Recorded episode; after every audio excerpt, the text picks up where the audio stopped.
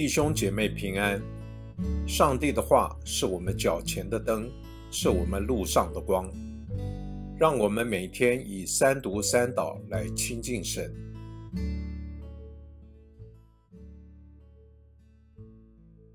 1月19日星期五，耶利米书20章7节到13节。耶和华，你欺哄了我，我也被你欺哄了。你比我强，并且得胜。我终日成为笑柄，人人都戏弄我。我每逢讲话的时候就哀叹。我喊叫有暴力和毁灭，因为耶和华的话终日成了我的凌辱和讥刺。我若说我不再提耶和华，也不再奉他的名讲论，我心里便觉得似乎有烧着的火闷在我骨中，我忍受不住，不能自禁。我听见许多的毁谤，四围都是惊吓，连我知己的朋友都看着我跌倒。告他吧，我们要告他，或者他被引诱，我们就能胜他，在他身上报仇。然而耶和华与我同在，好像可怕的勇士，因此迫害我的都半跌，不能得胜。他们大大蒙羞，由于行事没有智慧，必永远受那不能忘怀的羞辱。考验一人，察看人肺腑心肠的万军之耶和华，求你使我得见你在他们身上报仇，因我已将我的案件向你禀明了。你们要向耶和华唱歌，要赞美耶和华，因他救了穷人的性命，脱离恶人的手。我们一起来默想今天这段先知的论述。前面一大部分显得好像是在向上帝发牢骚，既然上帝呼召他了，为何执行上帝的指示，宣讲上帝要他发的信息时，却是遭到凌辱、戏弄与迫害？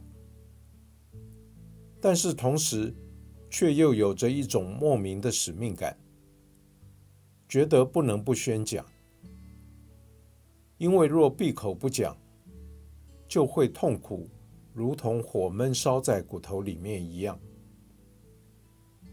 其实理想与现实往往有莫大的差距，你可曾也有如此的感觉？有时因信仰之故，你必须表达出你的信念，或坚持对上帝的旨意、原则等等，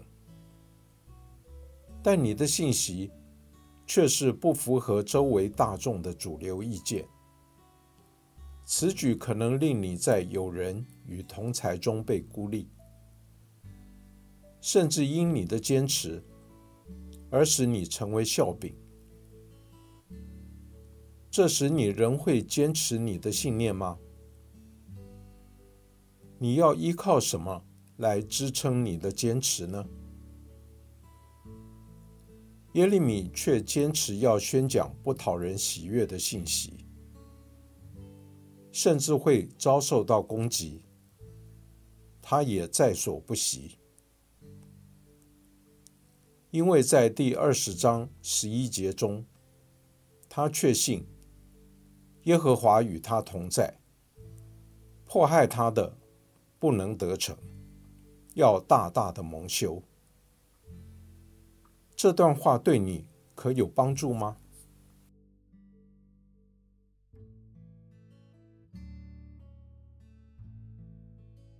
请默祷，并专注默想以下经文，